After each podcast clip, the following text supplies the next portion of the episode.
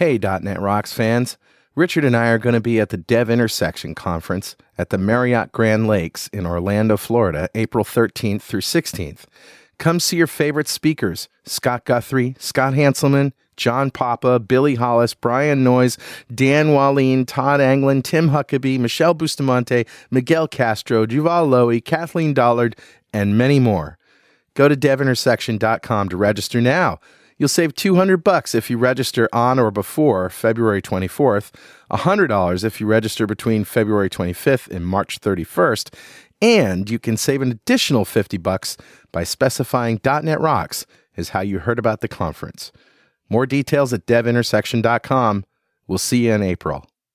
.NET Rocks episode 960, recorded live Saturday, March 1st, 2014.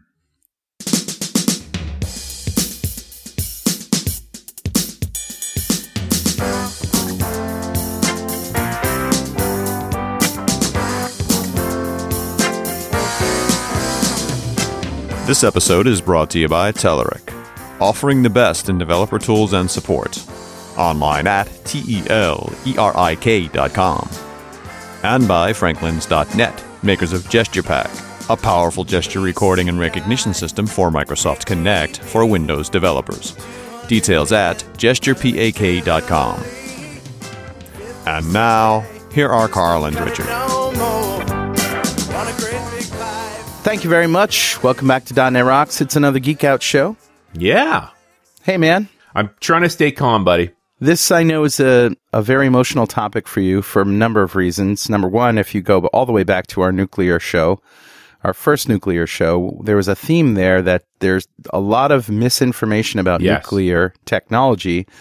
And it turns out that uh, nuclear in general, if done right, turns out to be one of the the safest and most productive forms of energy we have. And there's always, you know, the big thing here is there's no such thing as 100% safety. Just like driving a car isn't safe, there's always safety issues. And the reason I'm anxious is that, uh, well, the reason we're doing this show, first and foremost, because we have a bunch of show Sure. ideas, right? Sure. The reason I'm doing this one, and I, I think I texted you this this morning when you said, what one are we going to do? I said, Fukushima, because I can't get it out of my head. It's making me mental. Right. And then we decided not just to focus on Fukushima, but nuclear accidents in general. Yeah, because I think it needs context. Yes. Yeah. Fukushima being the most recent one. Yeah. And so, of course, hotter in everybody's mind. Yeah. For right. better or worse. But yeah, I'm gonna, I want to be calm about this, but what makes me angry is misinformation, is frightening people unnecessarily. And, and part of what's got me wanting to do this show is I have gotten tweets from our listeners saying, Hey, can I eat fish in the, from the Pacific Ocean? Yeah. Yeah. And that really upsets me. So, Well, and, and uh, there was a meme going around YouTube last year, or maybe, yeah, I believe it was last year. It was early last year in 2013, I believe, where somebody hijacked a video showing, I can't remember what the actual graph showed, but it was a, a video showing a graph of things that were radiating out from Japan right. and flowing uh, all throughout the world, and somebody mislabeled it as nuclear radiation flowing from Fukushima, and it looked like it was enveloping the world. It was it was all of the Pacific Ocean, and what that image actually was was a computational model of the tsunami. Right. The way what it really was was measuring wave heights, yeah. and so but it looked good and it looked frightening, and somebody exploited that Right. to scare people with it. Yeah. Let me see. Exploiting data for their own purposes. Who would do that? Who would do that? Oh, it turns out thing. most humanity. Yeah. All right, let's. We better get on track. I, want to read a comment from one of the geek outs, just and that has got nothing to do with this. Just Yeah. just to cool it out. Okay. So, and in fact, let's, uh, I got one right here. This is from show 916, which is the barbecue geek out. All right. We did with Ronnie Shuchuk, Yeah. who, who I thought the show was so much fun. And Mike Brixius actually wrote a comment just recently here saying, uh, this was an awesome show, but I do have a tip about reheating ribs because somewhere in that show, and I've said this before, I, I talked about the fact that I think my ribs are amazing for about two hours Right. and then they get ordinary. And if you eat them the next day, they're just not that good. But he goes on to say, here's how you reheat ribs. He took a class from Paul Kirk, who's one of the barbecue gods. Okay. No, no two ways about it. Uh-huh. And he suggested a method of reheating ribs that works very well for me. Preheat an oven to about 200 degrees. Put the ribs in a pan with about three quarters of a cup of water. Now the rib- ribs won't be submerged in that. The, the water will be below it because ribs are curved, right? Wrap the pan tightly with plastic wrap so you get a good seal. Heat it for about a half an hour. The plastic wrap can handle 250 degrees, so it won't melt, and the water will turn to steam, and it'll steam the ribs completely, and actually it'll make the, the plastic bubble up a dome a bit, and that will make the ribs moist. So that sort of speaks to this idea that you can reheat ribs just with steam, Okay. which means that, you know, I could probably just stick ribs in a steamer and see if I can get it to work that one way of, in fact, one of the uh, you know methods of of cooking ribs is to boil them or steam them. yes. Yeah. And, and and when you do pastrami, which I was doing this past summer, so I made my own corned beef, which is a pickling process, Right. and then you take that corned beef and you smoke it. Mm-hmm. That makes pastrami, Mhm. and then you could. But the to way to actually serve pastrami, because you're supposed to cool it after you smoke it before you serve it, is you Mm. steam it. Remember we were in Montreal we for Dev Teach, we had that Montreal smoked meat. Smoked meat. Yeah. Absolutely a kind of pastrami. What do they do to it? Yeah, they steam it. Always steam it. Yeah. And you know, there's a there's a uh, tendency to steam burgers and buns now too. That was Yeah. that's a so steamed meat. Yeah, it does bring it back to life. I, and I, I appreciate that. So, Mike, thanks so much for your comment. A .NET Rocks mug is on its way to you. And if you'd like a .NET Rocks mug, just write a comment on the website at .NETRocks.com or in any of our mobile apps. We've got them for iOS, Android, Windows Phone 7 and 8, and Windows 8. And those apps were built by Diatom Enterprises. Who'd love to build you an app, just go to diatomenterprises.com. All right, Richard, where should we start with this vast topic? Nuclear accidents. I mean, this is, this is, uh, going to be challenging. I guess we should sort of start at the beginning. And the, the first thing is just understanding radiation in general, because it's a complicated subject and there's different kinds of radiation. I mean, how many times have you taken a, a, a, a cold, a piece of leftovers and stuck it in the microwave and said, I nuked it, Right. right? Yeah. And the radiate there, while there is radiation coming from your microwave, it's not that different from the radiation coming from a light bulb. And believe me, there's a whole slew of people now, and it's very popular t- getting rid of their microwaves because they're afraid of them. Yes. So tell me, what is it about microwaves that's radiation, and and is it dangerous? And I can't say it's not dangerous, right? I mean, that's just not fair to say it's not dangerous. Microwave radiation, like any kind of non-ionizing radiation, like light and heat, all of those things, they're non-ionizing radiation. They are energy, right? In the case of microwaves, uh, what they've come up with is a magnetron, a device that converts electricity into a wave that vibrates at this frequency of water. So that when it hits water, it will actually cause it to vibrate. In other words, heat it up. Okay. And because most of your food is not water, it goes through that food transparently. So it heats all of the water molecules in your food simultaneously. Very different from infrared radiation, like you would use in a regular oven, which all of the food molecules react to. And so it takes time for the heat to travel from the outside of the food to the inside of the I food. see. So, so that's one of the reasons why uh, vegetables cook really, really well in a microwave, like broccoli, for example. Right. You, you, because the water inside the broccoli cooks. It cooks from the inside out, or or evenly through. Evenly through. Now, Yeah. if you leave it on for too long, it will drive the water out of the food. Right. which will make it hard and crunchy, but it won't make it radioactive. There's not no ions of radiation here to actually heat it up. Now, why is a microwave ever dangerous? Well, it does use a lot of electricity. Mm-hmm. If the seals on the microwave aren't working properly, microwave radiation can burn you. It can heat up the water in your flesh Yeah. too. And we have heard of people, and I certainly know people in my immediate family, getting burned by reaching in there and touching something that's been heated too hot Yep. and just getting a burn. Yeah, one of the dangerous things in microwaves, if you, if you heat water, like take a cup of water and heat it up, it can actually superheat that water if you Right. run it too long. That's right. And because there's nothing to nucleate for it to boil in, because it's in a glass cup, for example, as soon as you touch it and it does create bubbles, it will flash to steam and splatter extremely hot water at you. You can get a nasty burn from that. And and hotter than boiling water. Absolutely. Yeah. It's superheated water. That is not radiation.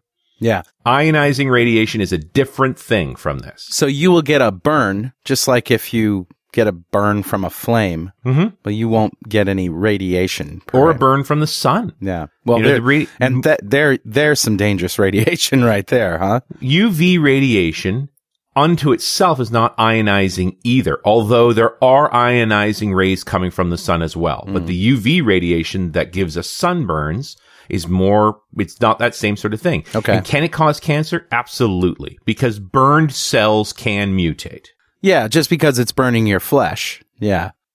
So now we get into ionizing radiation. And ionizing radiation is a normal part of life. Okay? If you take a Geiger counter to a banana, it will click. Okay. All right? Because right. potassium is naturally radioactive. Okay. And our body has compensating mechanisms to deal with ionizing radiation, or we would all already be dead. Mm-hmm. So there is a normal amount of radiation that we're exposed to all the time. Now, Yeah. measuring radiation, especially ionizing radiation, is a complicated process, and there's a bunch of different ways to measure it. So we hear about rads Right. a lot and millirads and you know how many rads can a, a body take before we should start to worry? Right. So, uh, four basic measurement types. Radioactivity. How radioactive is that nuclear waste? And those measurements, the old style measurement is called a Curie, after Madame Curie. Mm-hmm. The modern measurement is called a Becquerel. Okay. Okay. So that is what is the radioactivity of an object? Not a human, but typically your waste. Then there's exposure. So you are exposed to radioactive material that has a certain number of becquerels in it, and those are measured in roentgens or coulombs per kilo. So how much have you been exposed in radiation? Because so to actually figure out what your risk is, we need how radioactive was something, how much were you exposed for how long. And that leads to absorbed doses of radiations, which are typically measured in rads, although it is an old style measurement. The new style measurement is called a gray. Okay. All right. But that's only what hits you, what you're ultimately exposed to as an absorbed dose. Now we talk about the real measure in terms of what we care about, about being sick from radiation, which is effective dose. And those are measured in REMS, which are actually roentgen, uh, exposure to men, or sievert is the modern measurement. Okay. Okay. Sure. So when we talk about normal day to day radiation exposures that you deal with, your effective dose of radiation, for example, if you eat a banana, you will receive 0.1 microsieverts of radiation.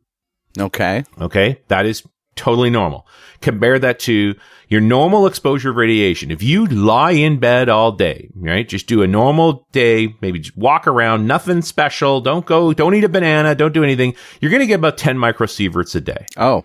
Okay. Okay. So, So- point one from a banana. Right. So you need to eat a hundred bananas to reach the normal dosage you receive in a day anyway. Now Okay. let's start comparing that to other activities that we might do. Like flying. Yeah. Spoken by a guy who flies 150,000 miles a year. Yeah. Okay. Uh, flight from New York to LA, typically 40 microsieverts. oh. So about four times your normal daily dose for one flight Okay. from a coast to coast flight. Okay. Okay. Just set a chest x-ray is half that, wow. right? What about a what about a dental X-ray? a dental x-ray is half that again. It's about five microsieverts. You know, if you talk about thing, you uh, think about something like a head CT scan. Okay. So using one of those big machines, uh, you know, MRI type machines that will actually, uh, use high powered things to, to do measurements with you. Two microsieverts. Two So not micro. millisieverts, Wow. right? Okay. So just be cognizant of the fact that we do medical treatments that provide substantial doses of radiation. That's why we don't do them every day. Okay. And so tell me what is considered the safe limit?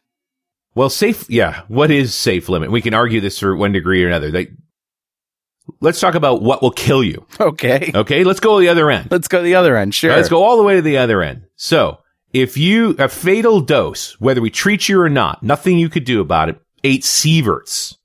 So how many flights is that? eight sieverts, which is eight million microsieverts, Mm-hmm. and a flight is 40 microsieverts. So you need to take 200,000 flights To to die. to, to hit a fatal dose. Now recognize you have to do them all simultaneously, right? That's right. It has to be an immediate dosage. Okay. So that's that's going to be hard. That's a and if you want to kill yourself with bananas, if you can eat 80 million bananas which is a lot of bananas. That's a You're lot. dead. That's a lot That'll do you. You're done. 80 million's a lot of bananas. That's a lot of bananas. Okay, uh, and so just for the record, um, heating a cup of coffee in the microwave and standing in front of it, there's no that doesn't even register in this. there are no sieverts because it's not ionizing radiation. because it's not ionizing radiation. That's the thing, right? And that's where people get confused is it, how much radiation do I get from my cell phone? Zero because it's not ionizing radiation, it's heat. right? It's the equivalent of heat, right? These are non-ionizing radiation sources. What does ionizing radiation really mean? Yeah, what does that mean? Well, it means that there's a, a particle involved. So there's no particles involved in light. And there's not a lot of difference between visible spectrum light and microwaves and all those non-ionizing radio sources. You wouldn't right? call a photon a particle? Pa- no, photon's a wave, buddy. Okay. Sometimes it's a particle when we measure it, but it has no mass. Okay. All right. Typical ionizing radiation are called beta particles, right? They're neutrons or Okay. they're highly charged protons. Uh, there are certain kinds of very high frequency waves like gamma rays that are ionizing because they're such extreme high energy that anything they touch they do damage to. Yeah. So they're effectively ionizing radiation. But that's the complexity. Microwaves don't even come close All to right. gamma rays. Okay, we won't even go there then. Okay. Like it's not even in the same league. And we got to include in the show notes, uh, this radiation dose chart. This is from Randall Munroe, who we've met and done a great geek out oh, with. XKCD is one of my favorite comics. Yeah. And, uh, he put this together, uh, working with some folks in the business to actually talk about, uh, radiation. And it really gives you a sense of scale. And so, although we've talked about the fatal dose and so forth, you know, the most extreme thing on here is the estimate that if you had been able to stand right beside the Chernobyl reactor when it exploded, and that actually blew the containment vessel completely off of it, so that core was exposed to the air. Mm-hmm. If you stood beside it for 10 minutes, you would have received 50 sieverts Oh my gosh. of radiation, right? Or five, six, seven times the lethal dosage, Wow. Right? But that's, that's how extreme you have to get before you start talking about those, those kinds of situations. Wow. So it's extreme. All right. And those are massive doses. So typically we're talking, and the problem is, I think as humans, and we run into this just with megabytes and gigabytes and terabytes, we forget that that's a thousand fold change. Yeah. The difference between a sievert, a microsievert, and a millisievert mm. is a thousand fold change. I like the using a CRT monitor for a year is one microsievert. Which is equivalent to eating 10 bananas. 10 bananas. Extra dose from spending one day in an area with a higher than average natural background radiation, such as the Colorado Plateau, 1.2 microsieverts. Right. You get more radiation living in Denver than you do in Atlanta Interesting. because it's higher altitude. There's less atmosphere, which is the atmosphere protects us from ionizing radiation. That's so one people, of its jobs. so people who live at sea level are getting less radiation in general. Absolutely true. That's exactly the point. Isn't that funny? Yeah. So okay, with let's common talk sense. about. We've talked about the sort of range of radiation. Should we talk about a couple of disasters? Because everybody, we always can start with Three Mile Island. Yeah, right? sure. This Three Mile Island is that that was sort of the end of the American nuclear program. It Yeah. was a, it was a derailing event for better or worse. It really was. Um, because it, and it, you know, spawned TV, movies, all kinds of crazy things, right? Like it, it really did create some insanity. So we got to, this is back in 1979. Yeah. So we're in school, right? And in, uh, in Pennsylvania. The Three Mile Island nuclear plant has two nuclear reactors on it, one of which is still intact for that matter. And, uh, wee hours of the morning. So you got to listen to the nuclear show to understand all of this. This is a light water reactor. Mhm. And so it has a bunch of uh, uranium cores Mhm. in a in a pressure vessel that keeps pressurized water on it all of the time. That's pumping very quickly, Mhm. and that boils the water. That turns turbines. Da da da da da. Yep. Go listen to the nuke show. That's what we talked about. Right. Okay. Yep. So the main pump failed. Now pumps fail. That's a normal thing to happen. Now if the pump fails, that means the water's going to overheat, right? And you, if water, the steam, water turns to steam under extreme pressure, it can explode and it can rupture containment vessels and so forth. So when the pump failed, while they're waiting for the auxiliary pumps to kick in, there's a pressure relief valve.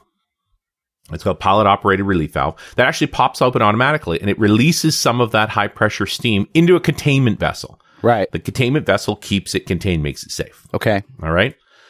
Um, And, you know, that's what relief valves are for. Mm-hmm. Once the secondary pumps kick in, uh, that valve, the, and the temperature falls back down because you're starting to pump the water again, the valve can close. Yeah. Right? All is well. Valve didn't close. Oh. It's stuck open. Oh. And there's a couple other anecdotal stories along the way where they were worried that that valve would stick open because this reactor had a very tough birth. It had a lot of problems being built. Yeah. And uh, so they'd even asked for a light to be put on uh, manual control for that valve Hmm. To indicate whether it was open or closed. Ouch. They didn't wire the light to the valve, they wired it to the button. Duh. So when the valve popped open, the light turned on. When you push the button again, the light turned off. We didn't know if the valve was closed or not. Some. Now, we could spend a couple hours just going through all of the things that happened there. But the bottom line was with that valve open and no, people not necessarily realizing it's open, you know, you can't see it. You cannot see into this thing. These guys work blind. And as we get to talk about Chernobyl and Fukushima, just understand these guys can't actually see what's going on, right. right? It's too dangerous to be there. They are only looking at their sensors. They all they have is their instruments. Right. And they're complicated and the failures are rare and it's very hard to figure out what's going on. So as the temperature continued to rise, they pumped more water in. And there was a point where they thought there's so much water in there now. We're, I'm worried that they were worried they were going to over put too much water in and that it would actually blow, they would overpressurize the thing. So they Right. stopped putting more water in and the water was leaking out through this valve that was open into the containment ve- vessel. You know, no, no water escaped at this point until it actually uncovered the core. Yeah. Now, the whole, by the way, the whole time this is going on, the core had already been scrammed. So the c- cooling rods had already been dropped in place. And this is really important when we talk about Fukushima too. Ugh. The moment that original pump failed, the system worked as expected. Scram the reactor. Stop it from continuing to react. The problem, as we know, is that reactors don't immediately cool down. It takes days for them to cool down after they're scrammed. So you need to keep pumping water o- over them to keep them stable. Right. So even though the core is scrammed, it's still very hot. They need to keep pumping water. And they started losing water pressure and eventually the core became uncovered and got damaged. And the, the story goes on from there. The bottom line is they had a major event. They made a number of mistakes along the way, which is always concerning when you talk about how important it is for people to know how to deal with this Sure. but ultimately uh, it was there's a there's a seven point international nuclear event scale sort of one being the zero being the lowest seven being the highest. Mhm. this was rated a five and it's one of the only fives that has ever occurred on the nuclear scale because with all of the crazy things that happened there there was almost no leaks of any kind. They lo- they when the when light water cores get uncovered from water and they start to overheat they release a lot of hydrogen gas and that hydrogen gas is explosive and they had to burp that gas off rather than rupture the container Yeah. the one thing you don't want to have happen is rupture the container, right? That's the most frightening thing that could possibly happen. And ultimately, in the process of handling all of this water they were trying to cool, they did have to release some water into the river. Now, the water was not that highly radioactive and it was confusing as to what the risk of there is. But, and there's lots of studies been done now trying to figure out whether or not anybody was harmed by this. Certainly none of the operators were ever harmed. It frightened a lot of people and it really set the stage for the fear of nuclear power that persists to this day. Right. But that's, and make no mistake, Three Mile Island is a serious accident. Right. Reactor two is still a melted pile of core inside of the containment vessel. Right. Right. They've never, there's no way to clean that up, basically. It's just sat there ever since. Right. I mean, that's the interesting thing. Con- the consequence of accidents of this nature is that you end up getting it under control and just leaving it. It was very scary for everybody here. Yeah. And to this day, they they run robots in there every so often. That that melted core is still sitting in the bottom of that containment vessel. There's not there's no, really no simple solution to what to do about that. Wow. Now compare this disaster to Chernobyl. They're they're totally different leagues. The Chernobyl disaster by far is the most significant nuclear disaster that has ever occurred. First thing to know about Chernobyl is that this was a Soviet power plant. It was a type of power plant called an RBMK power plant, which is where mm, light water reactors, as we know and love them, American design, Jap- the, the Japanese ones the same way and so forth. Most of them work the same way, which is the cores are actually dropped into a vessel and submerged in water. Mm-hmm. RBMK reactors don't work that way. They're graphite moderated reactors. They have water loops running through the core. So the cores are surrounded by pipes that have the water in them. So they're not actually submerged. The control rods are these graphite rods that actually moderate this. This is a, considered a relatively primitive design. It's from the late 50s. And after the Chernobyl incident, there was a big move to shut them down entirely. Although, and, and the Russians sort of agreed that they would do that, but they never actually have. As of 2013, there are still 11 of these reactors running, but they are, they've had additional safety equipment and so forth added to them. And if you read the whole story of Chernobyl, and it is a big, long story of disaster, horror, and, and incredible bravery combined. Hmm. The bottom line is they were testing new systems to try and improve the power generation capability of Chernobyl. They wanted better turbines running and so forth. And they bypassed all of their safety mechanisms to do some of these tests resulting in a pressurized explosion that actually blew the core across the city of Chernobyl. Wow. So the the entire containment vessel failed. The core was exposed to the air. The graphite caught fire, and they and a plume of radioactive smoke sprayed out came out effectively went around the world. You, you could you almost couldn't ask for a worse case scenario than what happened in Chernobyl when that core blew out like that, that's incredible, in, incredible ra- level of radiation. That's where you get back to, to Randall's radiation tar- chart with the 50 sievert exposure. And that's just unbelievable. And there was no fix at this point. They literally just had to bury the core. Yeah. They poured sand on it, tried to put the fire out. They, uh, most of the people that died because of this were the guys who fought it that they just rolled out folks and, and, and used helicopters and tried to bury the thing in sand and eventually cast the whole thing in a big concrete block. Now, what was the lesson learned there? Was it you better maintain this stuff? I mean, was it neglected? Because Invariably, it comes down in both. I hate to compare Three Mile Island and Chernobyl because the, the scope of the disaster is so vast, but you'll find the same things. People are not sufficiently trained to deal with disasters. You've put a lot of sensors on but you don't necessarily understand them and they, they sort of break down. For example, the temperature sensor system in Three Mile Island to measure the temperature in the containment vessel topped out at 750 degrees. Above 750 degrees, it just spat out a question mark. It did that for 11 hours. Nobody knew oh, how man. hot it was in there because they just didn't build gauges that were good enough. Wow. You know, that's the kinds of mistakes that went on. In the case of Chernobyl, the chain of errors. You got to think about the time. This is 1986. The Soviet Union was fracturing at this point, right? This is perestroika. In 1989, the wall would fall. Like, you know, this was not the Soviet Union's best time. Yeah. And so the amount of money available for maintenance and for training and so forth was pretty limited. And as a result, you get this series of significant mistakes that ultimately leads into this incredible explosion. And that you know, it's almost unreasonable to call that a seven on the nuclear disaster scale just because it's such an incredible disaster. When you get a core out into the open air and it catches fire, the thing to fear is the smoke. That is the most incredibly dangerous thing. Because you breathe it. Isn't yeah, that right? Because it, and it gets into everything and it goes everywhere. Right. Right. But, you know, when you talk about the way a reactor is supposed to work, right? A light water reactor. Again, you go, call back to that nuclear show we did, a couple of them. Right, really. right.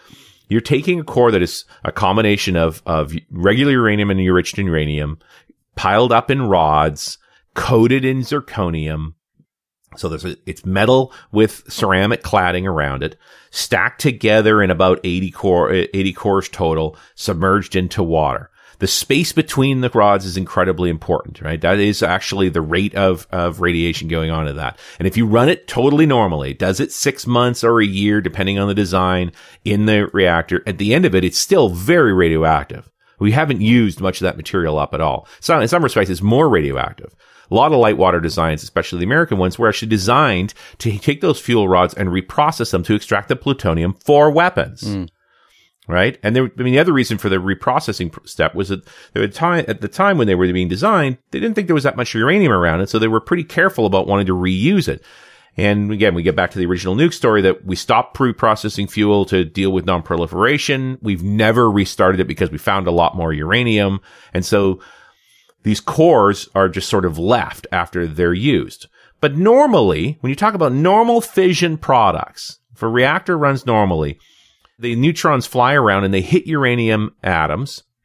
And most of the time they split the uranium atom so that you get a radioactive version of cesium and a radioactive version of iodine. And both those radioactives have short half-lives, about a week.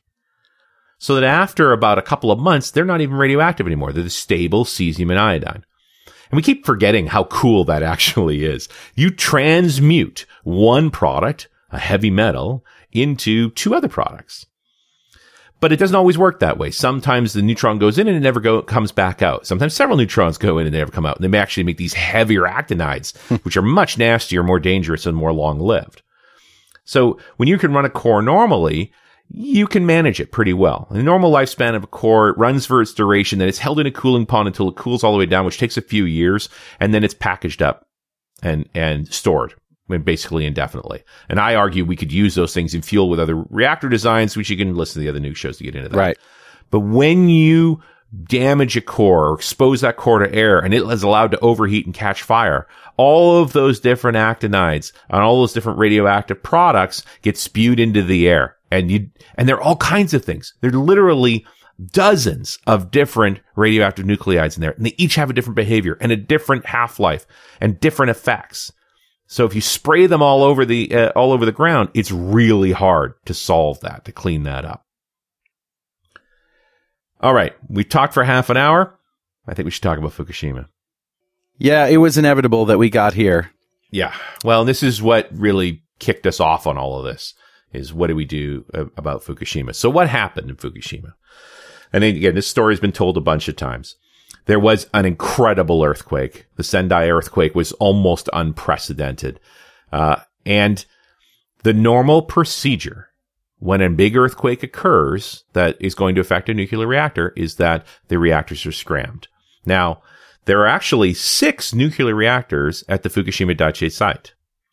Three of them were offline. Five and six were still, had never really been run yet. Four was shut down for maintenance. One through three were currently running. And the normal procedure is to scram immediately, mm. just in case there's damage. Right. Seems like a sensible thing. And the funny part is, if they hadn't scrammed their reactors, I don't know that anything would have gone wrong because the, the, uh, earthquake did not damage the facility. However, half an hour later, a massive tsunami came through. Yeah. And, and one can argue whether they had a big enough wall. Lots of people thought they had a big enough wall, uh, uh, tsunami wall in Japan that day. And lots of people were wrong. That was a big tsunami. And it went over the tsunami wall in uh, Fukushima and it wiped out the backup generators.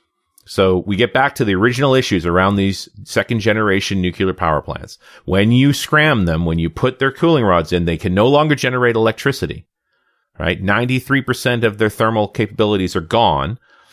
Uh, but that 7% is still there and that is hot enough that they need water flowing over them all of the time to keep them from overheating. Now, for how long do they need to stay cool, Richard?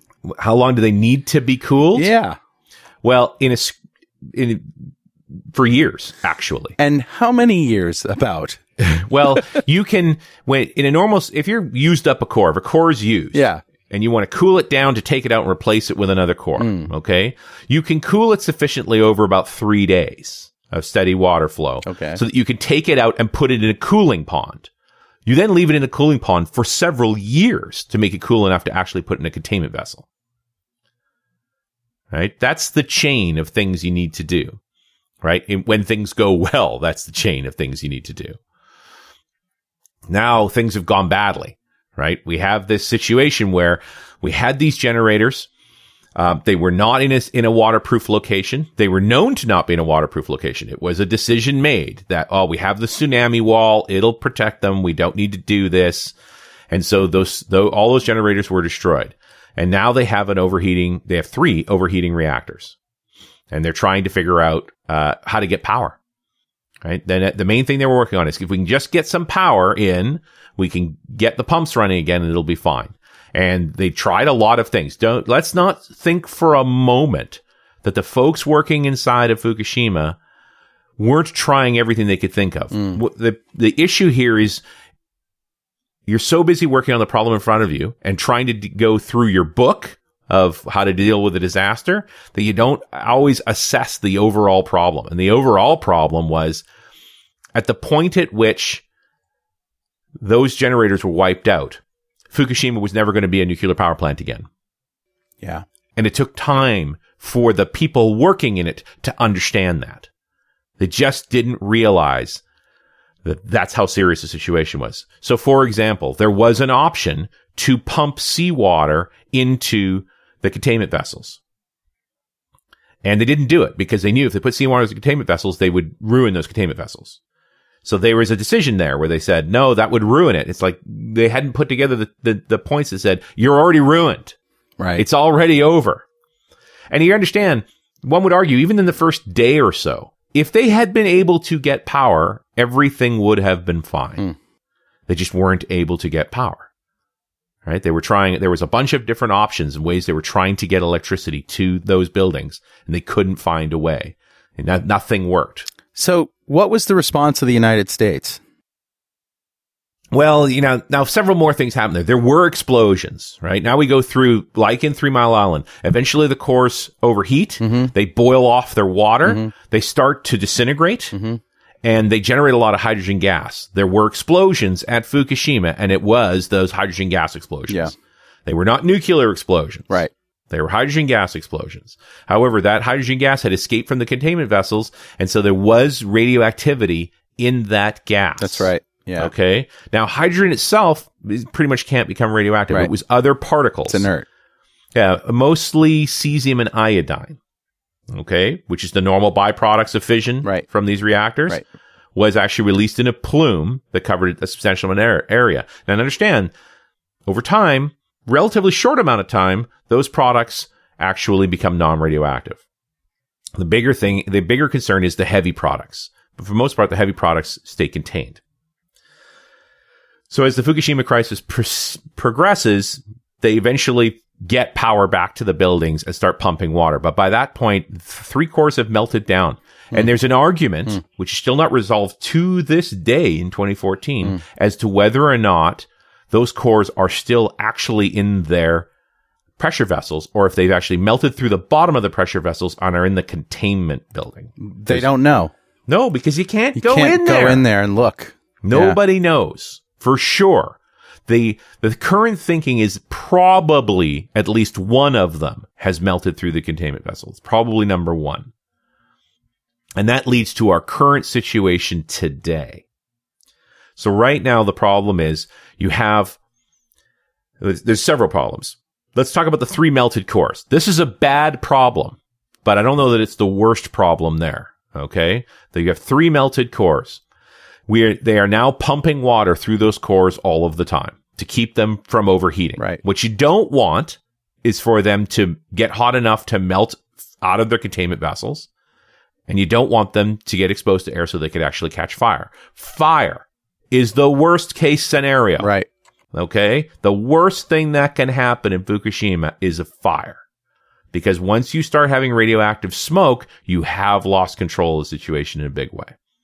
And there are plenty of arguments going on right now that they don't, still don't have that situation under control. I just don't buy it. It's been three years. Now, what do you mean you don't buy it? You don't. I don't buy that they don't have the situation under control. After three years, if they, we haven't had a fire yet, somebody's clearly controlling something. Right? Hmm. They are definitely having problems. There's no two ways about it. But they're somewhat under control. And right after Fukushima, the our initial event in 2011, there was a lot of scare going around uh, the internet. And you brought it up where somebody took the tsunami wave Sure. profile and called it a radiation plume and that it had gone everywhere. And there's still sites going out there saying that all fish in the, in the Pacific are irradiated. That they, they, there was a video of someone using a Geiger counter off the coast of California Right. showing five times the normal background radiation level. And what is this? There has been a massive die off of fish on the California coast. They say, oh, this must be Fukushima. Right. Yeah. You know, and, but, but every time one of these scares come along, somebody's able to debunk them. They actually go through and show, ah, you know, we measured this with, with, with calibrated, uh, Geiger counters and we don't have this level of, of radiation. We can't reproduce results. Right. Fish die off is a normal part of the cycle. And I'm not saying the Pacific Ocean is all that healthy. There's all kinds of reasons why you should be concerned about the Pacific Ocean. But I don't think Fukushima is anywhere near the top of the list. Right. You know, water is remarkably good at moderating ionizing radiation. It's one of the reasons we use it. And the Pacific Ocean is extremely big and hold, can handle an awful lot of radiation if it must. I'd prefer that it didn't, but we're in a situation where we may need to. All right. Okay. Let's start talking through the, the big issues here. So we've got those three cores that are melted. We've been pumping water through them, but you can't just take the water. You, once you pump water into those damaged cores and it comes out the other side, you can't touch that water anymore. Right. Not that the water is radioactive. Water cannot become radioactive. But it has debris in it. Very radioactive debris. Heavy radioactive debris. Sure. And that's a big deal. So what the TEPCO folks are currently doing is they're pumping it into tanks. A lot of tanks. Okay. Okay. And that's a problem because there's only so much room for tanks. They figure they have, if they don't have any way to treat the water for another three years, they'll run out of space for tanks. But they have been building tanks as fast as possible. And those tanks are built in a rush. And some of them have been leaking and they leak water into the ocean. They're right beside the ocean. The other issue is that there's groundwater, fresh water leaking up from the basements and getting irradiated, which is one of the best proofs that one of the cores may have melted through it, its pressure vessel, that the groundwater coming up through the basements of the plants is being irradiated. And, and it's to the tune of a hundred thousand gallons a day. Oh man. So that water has to be pumped and stored as well. To deal with the core issue, there's several things you need to deal with. First is can we stop fresh water from leaking into the basements? Can we clean the water that's in the tanks so that we can try and get rid of some of it? Okay. And I'll talk about those solutions next. Let's talk about the real problem, the biggest problem at Fukushima. Okay. We all agree there's no way Fukushima is ever going to be a nuclear power plant again. Absolutely not. right? Right. So the real issue at Fukushima are all of the fuel rod assemblies, used and unused, that are already at the plants. All right. 'Cause They have to steadily feed fuel rods to run these plants. And at last count, there's about 3,000 fuel rod assemblies at Fukushima. Each one of those assemblies holds about 80 rods. Okay. Okay. They're, they're big. And they're in, they're stored in tanks of water in the buildings where those explosions took place. Wow. Yeah. Okay. So they're in a cooling pond. It's about 100 feet above the ground in these buildings that have been damaged. So as of us doing this show, which is uh, March of 2014, they are currently removing rods right now from reactor four. Reactor four had a hydrogen explosion because they allowed hydrogen to leak over there from the other reactors, but it, its core was not melted down because it wasn't running at the time of the incident. And there's about 1500 assemblies over there and they're trying to take each of those cores, put them into a, a, a cask and ship them away to safer storage locations.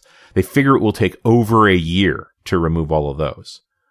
So here's the problem with the cooling ponds. Those ponds were in an explosion. Right. There is debris from those explosions in those ponds. Yeah. Now you've got a, a computer controlled robot crane that knows exactly where every core is and they know how to, so they know how to pick them up because even though these cores are really big, they're fragile. And remember that the spacing between the rods is incredibly important. So as long as those rods are i- intact and in water, they won't overheat.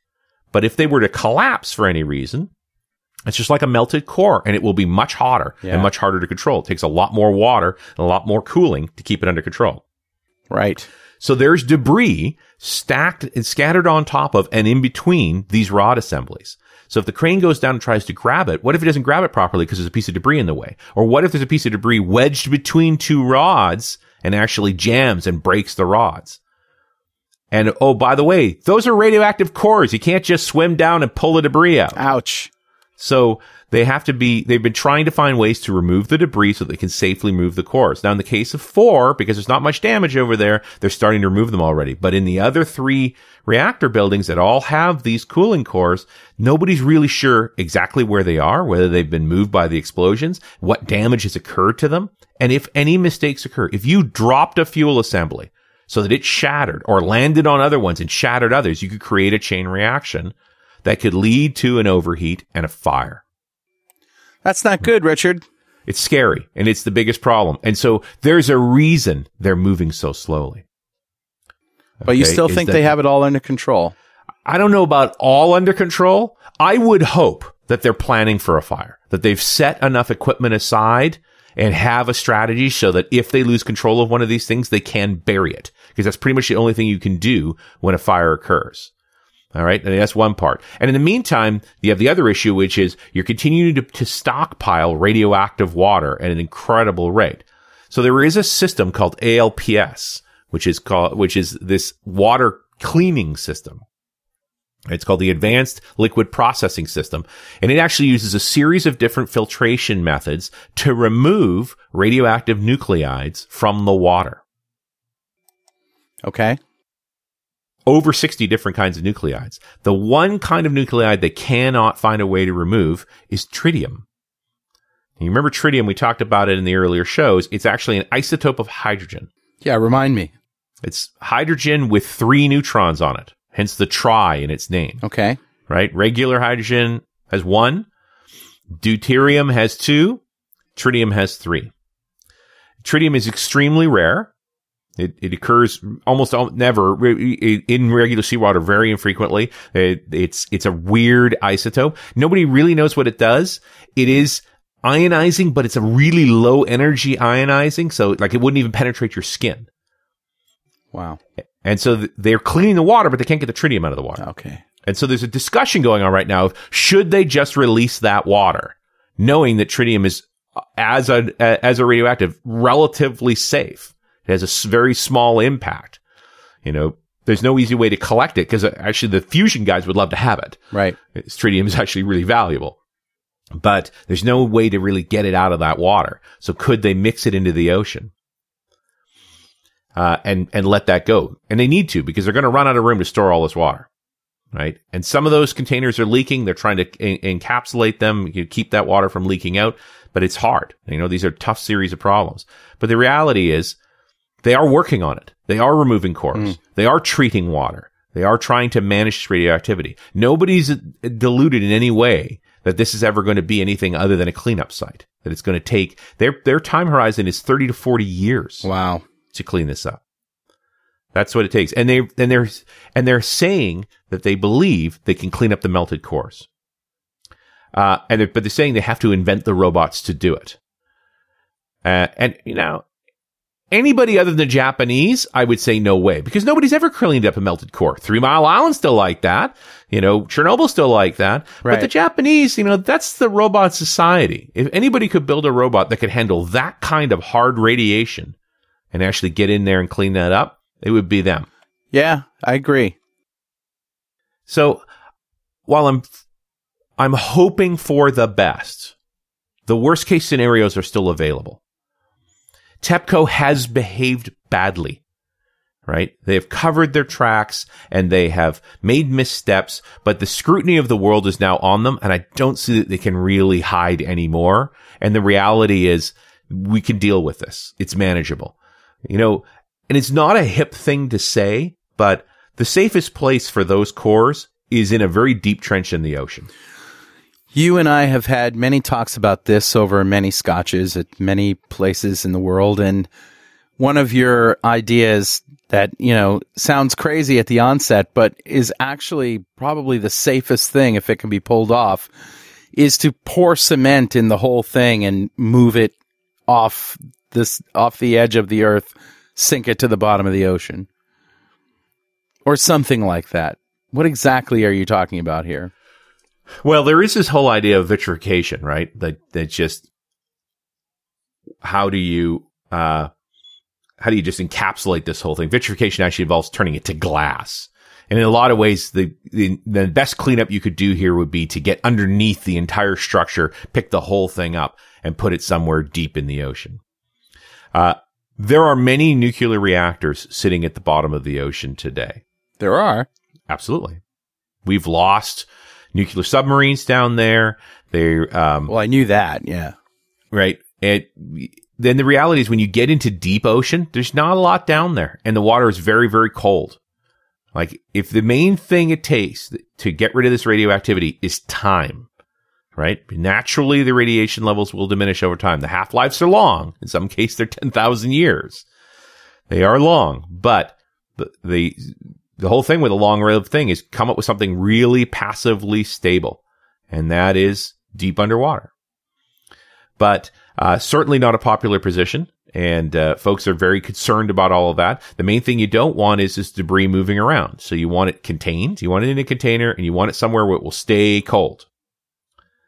And so keeping it cold like that is, is the cold water is a pretty good solution to all of that. But in reality is what we're going to do here is gradually remove each one of these cores, pack them away. Hopefully they can, they, even if they never come up with a solution to the melted cores, they will just keep pumping water over it, cleaning the water of its radioactive debris, pumping it out into the ocean. You know, I, I presume the ALPS sol- solution will work long term, uh, but it's going to take time. Mm-hmm. And, uh, you know, so far so good given a, a set of missteps, but the situation could be so much worse than it actually is. And I hope they're planning for that. That if it does run away on them, they're not going to be caught by surprise. I would be stockpiling sand, materials, and a structural design to create an encasement over the whole thing if I had to. Mm-hmm. But uh, hopefully they won't have to. They'll actually be able to clean this up one piece at a time. So, if there was an overarching theme, Richard, to this show, a message that you want to tell everybody, what is it? It's a while mistakes have been made, there are good people working on this problem, Mm-hmm. and uh, they are making progress. And they and the biggest proof is that three years later, we still are uh, working at it. Yeah. We haven't had a fire, we haven't had a major disaster, uh, or any more major than it's already happened. Uh, I fear if there's another earthquake. So, and one, of, and they do too. One of the big concerns, the reason to get rid of those cores is that they don't know what's going to happen with those buildings if there was another earthquake. So they, they are, there is a pressure on time for that, but you can't move so quickly that you could make the situation worse. Mm-hmm. Be very careful of the hyperbole being spewed across the internet about these things Right. radiation does go away over time and the ocean is remarkably good at absorbing it. Mm-hmm. It takes a single event like this isn't going to poison the ocean near as much as day after day after day of dropping stuff into the ocean, whether it be plastic or, or pesticides. Yeah, and you know. and that brings up a really good point. We should be more concerned about heavy metals in fish than we should be about radiation. I mean, that's a real danger.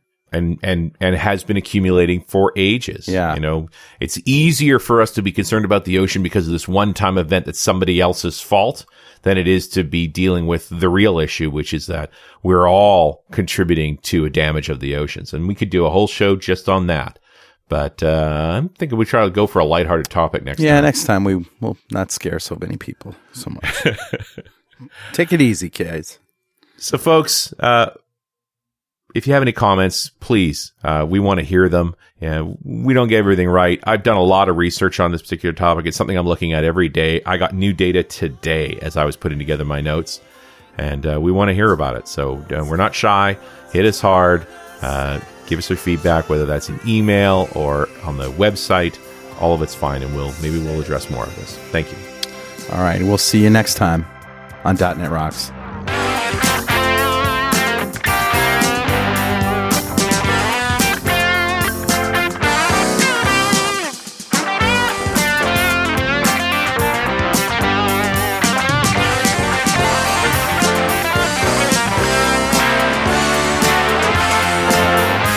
.NET Rocks is brought to you by Franklin's Net and produced by Pwop Studios, a full-service audio, video, and post-production facility located physically in New London, Connecticut, and of course in the cloud. Online at pwop.com. Visit our website at dotnetrocks.com for RSS feeds, downloads, mobile apps, comments, and access to the full archives going back to show number one, recorded in September 2002. And make sure you check out our sponsors, they keep us in business. Now go write some code. See you next time. Got transmitter banned by the FCC.